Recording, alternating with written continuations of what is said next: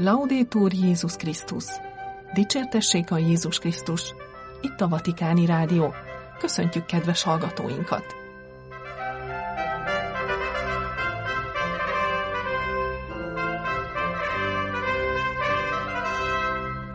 A mikrofonnál a szerkesztő Somogyi Viktória, szerdai adásunk tartalmából.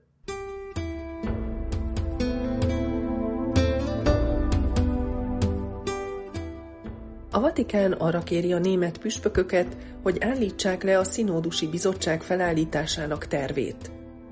Egy perces lelki gyakorlat a pápai ház szónokával. Harmadik elmélkedés. Hiszed ezt? Interjú Kovács Gergely Gyulafehérvári érsekkel. Tartsuk meg egymást, legyünk profitai jel a világban. A Vatikán arra kéri a német püspököket, hogy állítsák le a Szinódusi Bizottság felállításának tervét. Ezekben a napokban a Német Püspöki Konferencia plenáris ülésén kellett volna elfogadnia ennek a testületnek az alapszabályát, amelynek célja egy püspökökből és világiakból álló tanács megszervezése, amely olyan kérdésekről váltana eszmecserét és döntene, mint a nők szerepe az egyházban, a szexuális erkölcs és a papi élet. A Pietro Parolin bíboros államtitkár, valamint Fernández és Prevost bíborosok kézjegyével ellátott levél azt kéri, hogy töröljék a szavazást, és minden döntést halasszanak el a római kúria és a német püspöki konferencia képviselői közötti vatikáni tárgyalások utánra. Miután a pápa 2023. novemberében már négy német teológus nőhöz intézett levelében kifejezte aggodalmát az ügyben, a Vatikán egy újabb, Pietro Parolin bíboros és két másik dikasztériumi vezető által aláírt levélben közbelépett, hogy egyelőre állítsák le a német katolikus egyház projektjét, miszerint jóvá hagynák a novemberben megalakult Szinódusi Bizottság alapszabályát, amelynek célja egy irányító és döntéshozó tanács bevezetésének előkészítése. Ez utóbbi testület a 2019-ben elindult ellentmondásos német szinodális út reform folyamatának eredményeként mintegy 27 püspököt és különböző világi híveket tömörítene, hogy megbeszéléseket folytassanak és esetleg döntéseket hozzanak az egyházi hatalom, a nők szerepe, a szexuális erkölcs és a papi élet témáiról. Ferenc pápa már 2023. novemberében a négy teológus nőhöz intézett levelében hangsúlyozta, hogy egy ilyen tanács, amelyet tavaly kétharmados többséggel hagytak jóvá a püspökök és a német katolikusok központi bizottságának tagjai, nem harmonizálható a katolikus egyház szentségi struktúrájával, és emlékeztetett arra is, hogy létrehozását a Szentszék egy 2023. január 16-i levelével megtiltotta, és amelyet különleges formában jóvá hagytam, írta a pápa. Most az új levelet Pietro Parolin bíboros államtitkár és Viktor Manuel Fernández bíboros, a hittani dikasztérium prefektusa, valamint Robert Prevost bíboros, a püspöki dikasztérium prefektusa írta alá, és február 16-án intézték az egybegyűlt német püspökökhöz. A német főpásztorok február 19-e és 22-e között Augsburgban tartják tavaszi plenáris ülésüket. A levélben a bíborosok megismétlik a már korábban kifejtett álláspontot. Továbbá azt kérik, hogy töröljék az alapszabály e napokra tervezett megszavazását, és halasszák el a Vatikán és a Német Püspöki Konferencia képviselői között tervezett tárgyalások utára. Ez a találkozó a Német Püspöki Konferencia és a Római Kúria képviselői között 2022. novemberében és 2023. júliusában Rómában lezajlott korábbi megbeszélést követi. A találkozónak az időpontja még nem ismert, de a mostani vatikáni levélben, amelyet a pápa tudomására hoztak, és amit ő hagyott jóvá, a bíborosok aláhúzzák. Ha a színódusi bizottság statútumát még e találkozó előtt elfogadják, felmerül a kérdés ennek a találkozónak, és általában véve a folyamatban lévő párbeszéd folyamatának céljáról. Amint arról a KNA német katolikus hírügynökség beszámolt, Parolin bíboros és a két dikasztérium vezetőjének levele arra is rámutat, hogy az érvényben levő kánonjog nem teszi lehetővé egy ilyen tanács létrehozását, ezért a német püspöki konferencia e tekintetben hozott döntése semmis lenne, mert nem lenne hatásköre az alapszabály jóváhagyására. A pápa már hangsúlyozta ezt a problémát. A színódusi bizottság statútumának elfogadása tehát ellentétben állna a Szent Atya utasításával, és ismét készhelyzet elé állítaná, olvasható a vatikáni dokumentumban. Ezen ajánlás után a Színódusi Bizottság statutumáról szóló szavazást levették a németországi püspökök plenáris ülésének napirendjéről. A hírt megerősítette Matthias Kopp szóvivő a KNA hírügynökségnek. A német püspöki konferencia elnöke Georg Betzing püspök a február 19-i Augsburgi sajtótájékoztatón megszólalta a vatikáni levél ügyében. Kifejtette, hogy a németországi katolikus püspökök a legutóbbi figyelmeztetés ellenére is tovább kívánnak lépni a reform útján. Ennek a Rómával folytatott párbeszéden keresztül kell megtörténnie, fogalmazott a püspök, hangsúlyozva, hogy magától értetődő az alapvető egyházi reformok összehangolása a Vatikánnal. Ezért, vagyis a római hatóságok tiszteletben tartása miatt a püspöki közgyűlés programjából kikerült a németországi színódusi bizottság létrehozására vonatkozó pont, magyarázta a püspöki kar elnöke. Nem akarjuk és nem is hagyhatjuk figyelmen kívül Róma álláspontját, húzta alá Becing püspök, és bejelentette, hogy vitát indítanak a témáról. A német püspöki konferencia elnöke ugyanakkor kifejtette, hogy a Parolin, Fernández és Prevost bíborosok levelében megfogalmazott aggodalmak tartalmilag cáfolhatók, mivel szerinte a püspökök és a világi hívek egy közös testülete nem gyengíteni a püspökök tekintélyét, hanem inkább erősíteni azt. Semmilyen módon nem akarjuk korlátozni a püspök vagy a püspökök tekintélyét, hanem új alapokra akarjuk helyezni azt, mert ezt a tekintélyt aláásták a visszaélések és a botrányok. Ezért van szükségünk új, kötelező erejű és átlátható tanácskozásra, amely ténylegesen beépül a döntésekbe. Ezt az utat keressük, mondta a sajtótájékoztatón Betzing püspök, a német püspöki konferencia elnöke.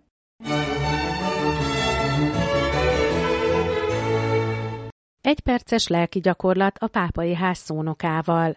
Harmadik elmélkedés. Hiszed ezt? Február 19-e és 24-e között a vatikáni média közösségi oldalain keresztül lelki gyakorlatos gondolatokat hallhatunk a pápai ház szónokától, aki Ferenc pápa és a római kúria nagybőti elmélkedéseit vezeti. Hiszünk-e a feltámadásban? Kevés olyan szó van, ami egy percben elég, hogy megtöltse a napunkat, sőt az életünket is. Ezek Jézus szavai. Raniero Cantalamessa kapucinus bíboros ezekből gyűjtött egy csokorral, minden napra megrágni valót, akár egy lelki rágógumi, amin elgondolkodhatunk. A szerdai napra János evangéliumából választott egy részletet a lelki gyakorlatos mester, Lázár feltámasztásának jelenetéből. Jézus ezzel a kérdéssel fordul Lázár testvéréhez, aki a sír előtt áll, a feltámadásra utalva. Hiszed ezt? Lascia da parte per un momento tutto quello che hai imparato a memoria dal catechismo e che ripeti nel credo. Hagyd most egy pillanatra mindazt, amit fejből megtanultál a katekizmusból, és a hiszek egyben ismételsz. Lépj be abba a titkos közegbe, ahol nincs más, csak te és Isten. Kérdezd meg magadtól, én hiszek? Hittem valaha igazán, személyesen, nem csak közvetve, még ha az egyetemes egyházon keresztül is. Szent Pál azt írja a rómaiaknak, hogy szívvel hiszünk, hogy megigazuljunk, és szájjal teszünk vallást. Az én hitvallásom a szívem mélyéről jön. A hit új távlatokat nyit meg, ez az egyetlen, amely képes komoly választ adni az emberi lét legfontosabb kérdéseire. Ki vagyok? Honnan jöttem? Hová megyek? Az elektronikus korszak a hitnek egy eddig ismeretlen képét kínálja nekünk, az internetes összeköttetést. Megnyitod a Google oldalát, és csatlakoztál. Az egész virtuális világ megnyílik előtted. Valami hasonlót érünk el a hittel is – vezeték nélkül, költségek nélkül. Egy rövid imádság, a szív egyszerű megmozdulása, egy pillantás Krisztus képmására, mely az asztalodon van, és már is csatlakoztál. Connesso a un mondo non virtuale, ma reale. Nem egy virtuális világhoz, hanem a valóságoshoz csatlakoztál. Az egyedüli valóban igazi világhoz, mert örök, Isten világához. Próbáld meg, és meglátod, hogy így van-e, zárta a szerdai elmélkedését Pater Raniero Cantalamessa.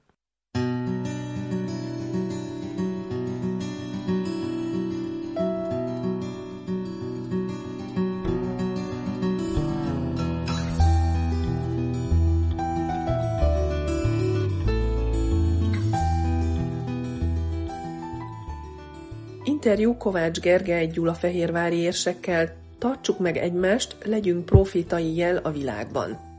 Február 11-e és 18-a között Rómába látogatott a Gyulafehérvári Érseki Szeminárium 11 fős csoportja Kovács Gergely érsek vezetésével, hogy egy tanulmányi út keretében ismerkedjenek meg a Szentszék különféle intézményeivel és azok működésével. Az érseki szeminárium két akolitusát és öt diakónusát elkísérte az intézmény rektora, vicerektora, spirituálisa és prefektusa. Két szeminarista keddi riportja után most hallgassák meg Kovács Gergely érsekkel készített interjúnkat. Nagy szeretettel köszöntöm a Vatikán Rádió stúdiójában Kovács Gergely Gyulafehérvári érseket, aki nem először szerepel itt a Vatikáni Rádióban.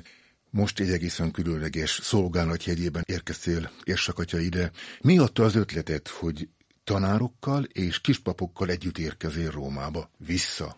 Erre nagyon könnyű válaszolni, hiszen a több mint 22 éves szentszéki szolgálatnak az egyik tapasztalata ez volt, hogy jöttek seminaristák Rómába, és én akkor döbbentem rá, hogy valójában mennyire fontos, hogy ne csak tankönyvből tanuljam meg, hogy működik a szentszék, ne csak lássam a szent helyeket, hanem eljönni. És ekkor döntöttem úgy, hogy az ötöt hatodéveseket, tehát az akolitusokat és a diakónusokat, ez hét kispapot jelent, és az előjárókat velük együtt 12-en eljöjjünk egy tanulmányi zarándok útra, egy hét nagyon sűrű programmal. Mik a fontosabb állomásai ennek a római zarándok ráció fundamentális, tehát a papképzés alapelveit próbáltam figyelembe venni, és egyrészt fontos volt, hogy szentszéki dikasztériumba menjünk el. Nagyon röviden, tehát voltunk az államtitkárságon, az apostoli penitenciáriánál, Szentek ügyei dikasztériuma, a kultúra és nevelés dikasztériuma, a klérus dikasztérium, találkoztunk Ravázi Biborossal, és ezek mind nagyon-nagyon értékes találkozások voltak, de ugyanígy az imádság, az arándoklat is helyet kapott éppen hamvazó szerdán, mivel itt voltunk, az egy zarándoknap volt, és bizony most könnyű, mert csak meg kell nézni a telefont, a lépésszámlálót, és hát 17 kilométer gyalogoltunk a Jeruzsálemi Szent Keresztemplom, Lateráni Bazilika, Szent Lépcsők, Santa Maria Maggiore Bazilika, még a Szent Kelemen Bazilikát is sikerült meglátogatnunk, és a falakon kívüli Szent Pál, persze az első nap a Szent Péter sírjánál kezdődött. Tehát én úgy érzem, hogy minden szempontból nagyon sűrű program, és én büszke vagyok, hogy hősiesen minden reggel korán kellett kelni, egész nap mentünk, és zokszó nélkül, végig érdeklődéssel kérdéseket tettek fel, és én úgy érzem, az előgyárokkal is folyamatosan egyeztettünk, hogy számukra is nagy érték és ajándék, és nagy alázattal kell azt mondanom, hogy még számomra is, hiszen dikasztériumoknál jó magam is hallottam olyanokat, hogy be kellett ismernem, hogy rám fér a képzés, nekem is folyamatosan tanulnom kell, és én el is határoztam azt, hogy még sor kerül ilyen és hasonló tanulmányutakra. Fontos. Lehetne akkor ebből egy sorozatot alkotni, hogy időről időre egy vagy két év vissza-visszatérni ide Rómába? Én mindenképp így képzeltem el, hogy két évenként a mindenkori ötöd és hatod év kispapjai és az előjárói, és hát az is már így megfordult a fejemben, hogy papok számára is megszervezni. Ez még nem világos, csak egy első gondolat. Korcsoportok szerint talán fiatalabb papok, középkorosztály, idősebbek, mert valahogy akkor a korosztályokat is összeköti akár az érdeklődés, akár a képzettség, és erre is gondoltam, remélem, hogy ez is meg fog valósulni. A szakmai szemponton túl, hogy látják az egyház felépítését, működését itt Rómában, azért az egészen van itt egy lelki üzenete is. Ez a hely azért fontos, mert Péter és Pál itt tett tanúságot az Úr Jézusról. Mindenképpen így van, és nagyon szép volt a Szentpéter Bazilika alatti ásatásoknál magyar nyelvű idegenvezetés volt, nagyon-nagyon ügyes talpra esett, és a végén, amikor ott álltunk Szent Pétertől néhány lépésre, akkor elénekeltük a pápai himnuszt, hol Szent Péter sírba téve. És meg vagyunk győződve, hogy ezek a fiatalok, az előjárók is ezután másképpen fogják énekelni a pápai himnuszt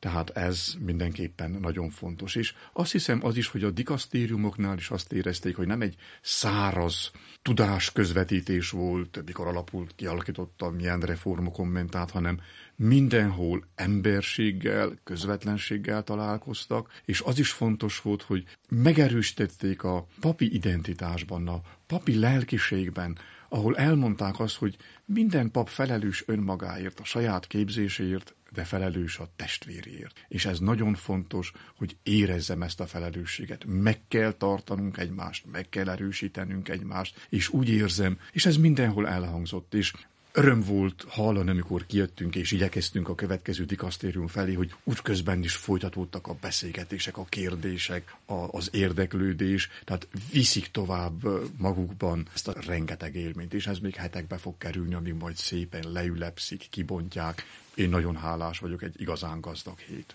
Végül egy személyes kérdés. Említetted volt, hogy találkoztál, találkoztatok Ravasi Bíboros úrral, egykori főnököddel aki most püspökként érseként hozta magával a kispapjait. Milyen volt ez a sajátos mostani találkozás?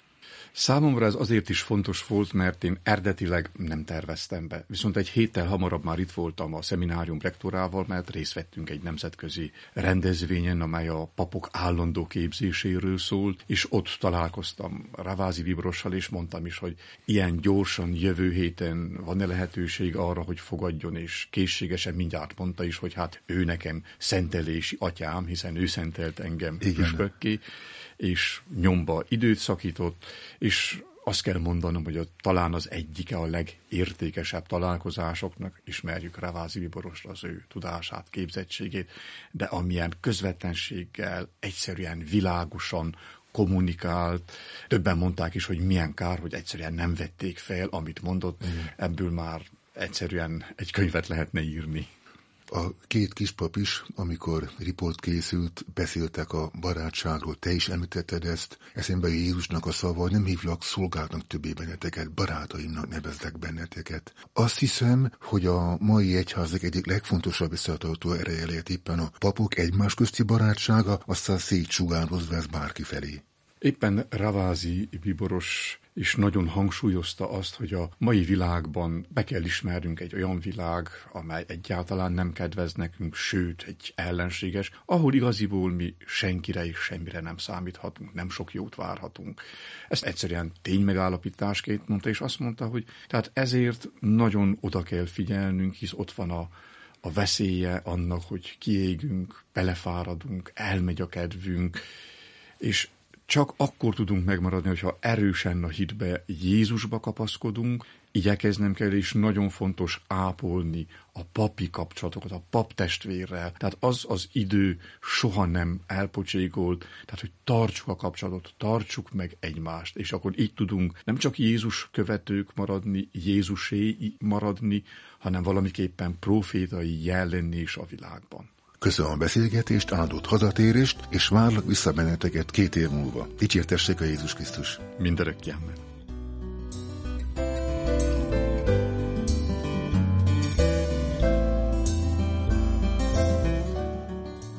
Kovács Gergely Gyulafehérvári érsekkel Páter Vértesajai László beszélgetett.